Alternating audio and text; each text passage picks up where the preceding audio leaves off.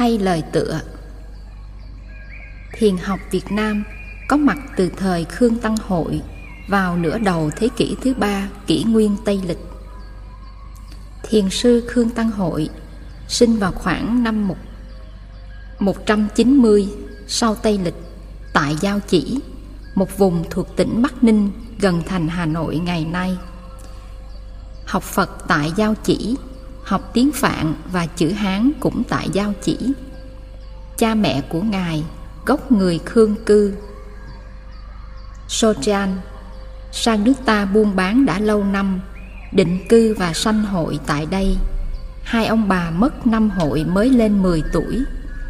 Mãn tan cha mẹ xong, hội bèn xuất gia. Sự kiện Khương Tăng Hội xuất gia học Phật và trở thành một vị cao tăng tinh thâm. Ba tạng giáo điển tại Giao Chỉ chứng tỏ rằng vào khoảng cuối thế kỷ thứ hai và đầu thế kỷ thứ ba, nước ta đã là một trung tâm Phật học danh tiếng rồi. Các tác phẩm do thiền sư Khương Tăng Hội dịch, chú giải hoặc đề tự như Kinh Pháp Cảnh, Đạo Thọ, An Bang Thủ Ý, vân vân đều là những thiền kinh có ảnh hưởng cả vừa Nam Tông lẫn Bắc Tông. Như kinh An Bang Thủ Ý chẳng hạn mà thiền sư Nhất Hạnh gọi là kinh quán niệm hơi thở và dựa theo đó viết quyển An trú trong hiện tại này là bộ kinh về thiền định căn bản của Nam Tông. Nhưng Bắc Tông vẫn thực tập theo.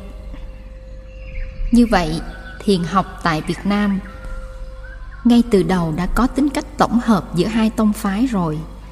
Do vị trí địa dư đặc biệt, Phật giáo Việt Nam đã là cửa ngõ du nhập của Phật giáo Ấn Độ trước khi truyền sang Trung Hoa, cũng như là nơi dừng chân của nhiều danh tăng từ Trung Hoa du hành sang Ấn Độ thỉnh kinh.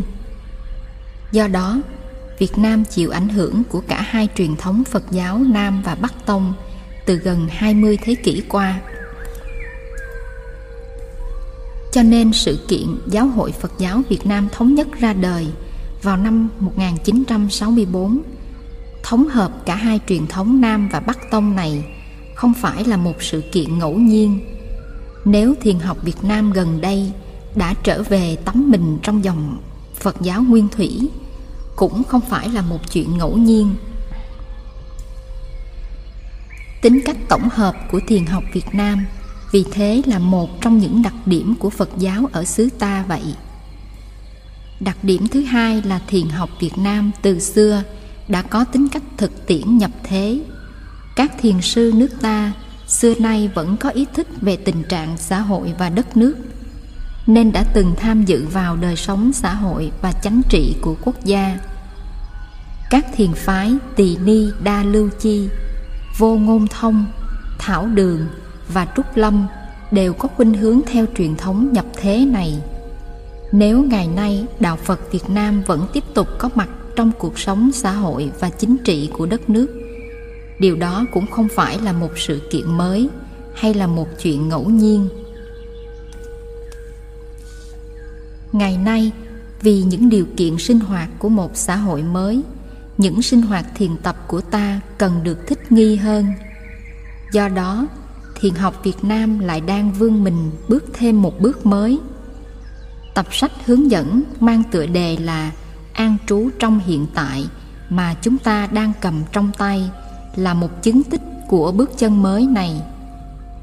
Tuy gọi là một bước mới, kỳ thật, bản chất của các phương pháp thiền tập mà chúng ta sẽ đọc trong sách đều đã có mặt trong truyền thống 2.000 năm của Phật giáo và nhất là của thiền học Việt Nam rồi. Những lời chỉ dẫn trong sách này rất là đơn giản, thực tiễn và dễ thực hành.